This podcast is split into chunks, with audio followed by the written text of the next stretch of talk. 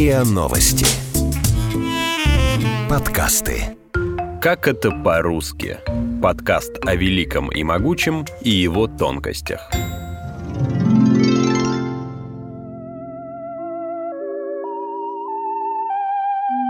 Часовню тоже я развалил. Шутки на все времена из «Кавказской пленницы». В Москве есть обувной магазин «Чей туфля» и ночной клуб «Киргуду». В Петербурге один из ресторанов называется «Бомбарбия». Владельцам этих заведений пришлось бы искать другие названия, если бы в 1967 году на экраны не вышла комедия «Кавказская пленница» или «Новые приключения Шурика». В этом году фильм Леонида Гайдая возглавил рейтинг, составленный пользователями соцсетей. «Кавказская пленница» названа любимой картиной россиян, снятой на студии «Мосфильм». Показы «Кавказской пленницы» проходили с аншлагом. У кинотеатров выстраивались огромные очереди. Фильм ходили смотреть по несколько раз. Фразы его героев сразу же стали крылатыми, а песню «Где-то на белом свете», написанную в ритме вошедшего в моду в те годы твиста, пела вся страна. «Где-то на белом свете». «Делириум тременс» и «Момента мори». Благодаря фильму знаю латынь. Каждый раз, когда у нас случаются проблемы с машиной, муж всегда говорит: «Будь проклят тот день, когда я сел за баранку этого пылесоса». А мой, когда я ему претензии предъявляю, сразу всю в шутку старается обратить. Спрашивает: «Часовню тоже я развалил?» Рубашку снимать? Как раз рубашку не обязательно. Мы вас вылечим. Алкоголики – это наш профиль. Мы вас вылечим. Алкоголики – это наш профиль. Многие фразы появились в картине благодаря импровизациям артистов. Например, в сценарии не было реплики товарища Саахова, собирающегося войти в комнату, где удерживали Нину. «Шляпу сними». «Шляпу сними? Что? Шляпу сними?» Гайдай постоянно призывал коллег к лаконичности диалогов. Просил переписать все телеграфным стилем. Сценаристы учли указания режиссера и даже обыграли их в реплике «Балбеса» героя Юрия Никулина. «Короче, Склихосовский!» Оказывается, участие в фильме «Балбеса» и его друзей Труса и Бывалова какое-то время было под вопросом. Никулин отказался сниматься, как он считал, в заведомо непроходной картине, но потом изменил свое решение. Леонид Гайдай понимал, что зритель несколько устал от Труса, Балбеса и Бывалова, поэтому решил вывести на первый план сластолюбца из числа руководителей районного масштаба. Режиссер рассказывал. Товарищ Саахов стал ключом к картине.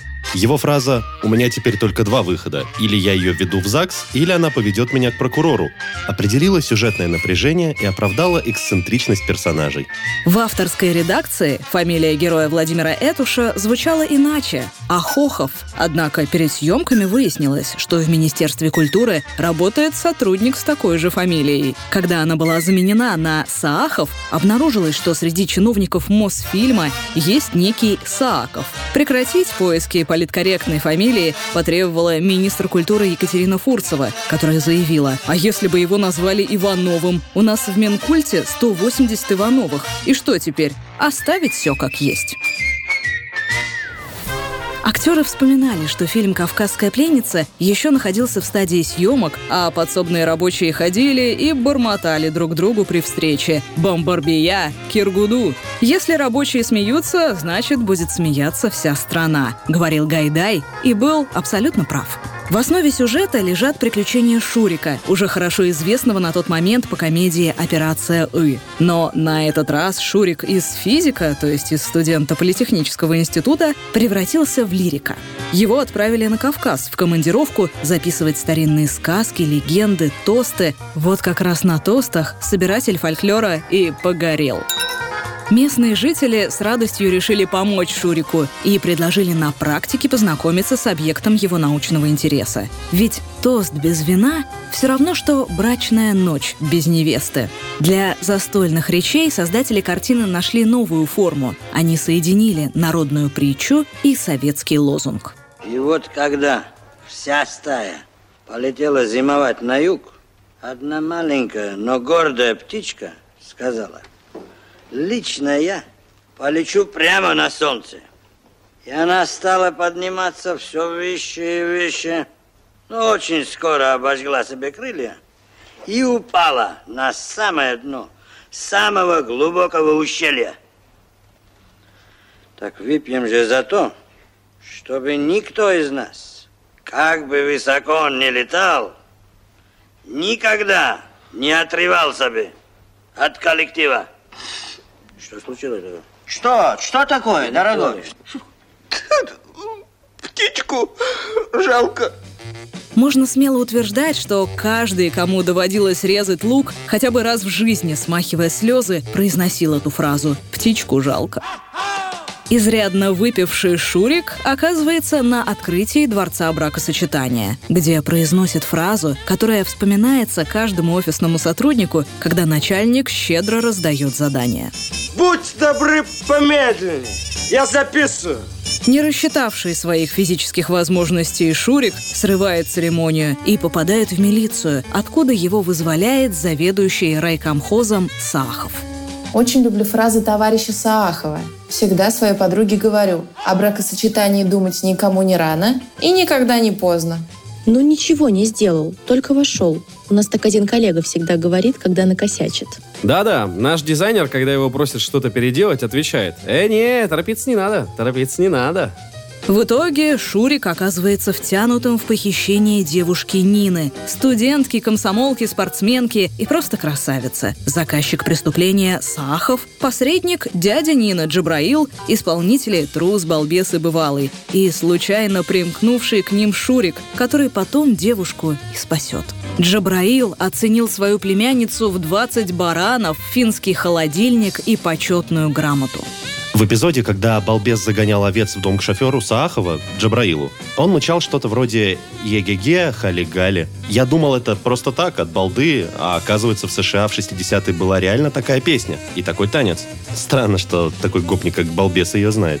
Насчет США не знаю, но именно в середине 60-х у нас в стране была необычайно популярна песня «Хали-гали» в исполнении Муслима Магомаева на итальянском языке. Поэтому я ничуть не удивляюсь, что балбес ее напевал. Почему-то так сложилось, но в советском кино самые лучшие песни, которые стали потом шлягерами, пели как раз отрицательные персонажи. Я не говорю про лирические песни, а вот именно веселые, танцевальные пели всякие балбесы, хулиганы, а то и просто негодяи. Это же вам не лезгинка, а твист. Показываю все сначала. Действительно, балбес пытается петь припев песни на итальянском языке, которую исполнял Муслим Магомаев. Называется она «В путь».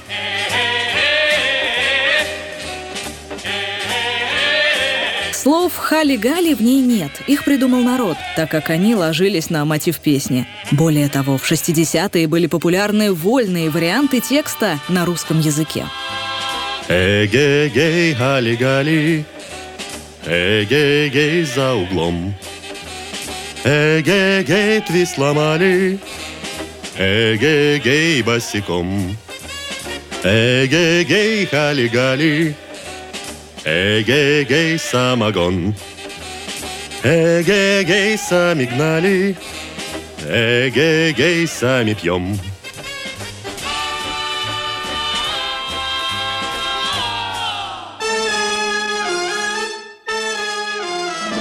Еще одну песню в исполнении балбеса можно считать своеобразным введением в учебный курс «Основы мировых религиозных культур». Впервые песню «Если б я был султан, я бы имел 3 жен» я услышал от охранника в детском саду, он ее постоянно напевал. Но мне стало интересно, я к нему подошел и спрашиваю: как же так? Жена всегда одна, не бывает, чтобы 3. Вот, и он мне рассказал про султанов, про мусульманские страны. Кстати, третий куплет песни из-за цензуры был изменен. В оригинале он звучал немного иначе. «Разрешит мне жена каждая по 100». Итого 300 грамм – это кое-что. Но когда на бровях я приду домой, мне скандал предстоит с каждой женой. Неплохо очень иметь 3 жены, но очень плохо с другой стороны. Ау! Зато Гайдаю удалось отстоять фразу, ставшую впоследствии крылатой. При сдаче сценария вопросы у членов редколлегии вызвала реплика Джабраила. Между прочим, в соседнем районе жених украл члена партии. Фраза осталась. Правда, в картине ее произнес другой персонаж – балбес. Между прочим, в соседнем районе жених украл члена партии.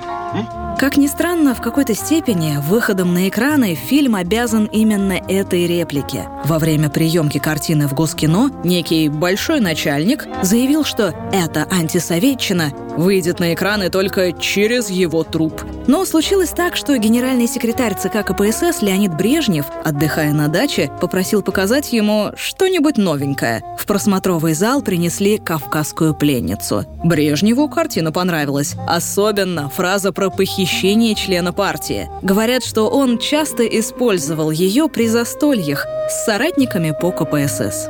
Да этот фильм просто напичкан фразами, которые могли бы взять на заметку партийные идеологи. Вицин практически цитирует Сталина: «Жить, как говорится, хорошо». Мысль развивает Никулин, а «хорошо жить» еще лучше. Чем не заголовок для тогдашних передовиц? Я так думаю, что слово «волюнтаризм» стало популярно именно после этого фильма. Вы даете нереальные планы. Это как его? Волюнтаризм. В моем доме не выражаться. Слово «волюнтаризм» вошло в широкий обиход несколько раньше. Оно появилось в передовой статье «Правды» в октябре 1964 года, на другой день после снятия Никиты Хрущева, предшественника Леонида Брежнева. Как говорится в Большой советской энциклопедии, в деятельности Хрущева имелись элементы субъективизма и волюнтаризма. Субъективизм – мировоззренческая позиция, игнорирующая объективный подход к действительности, отрицающая наличие объективных законов природы и общества.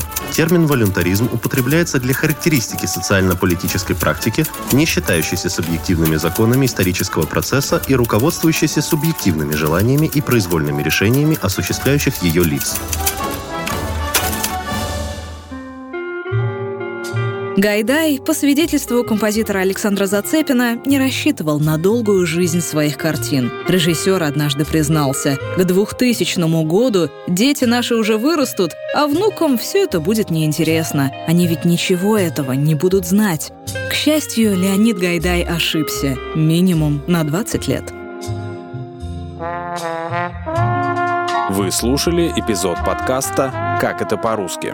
Подписывайтесь на подкаст на сайте ria.ru в приложениях Apple Podcasts и Castbox. Комментируйте и делитесь с друзьями.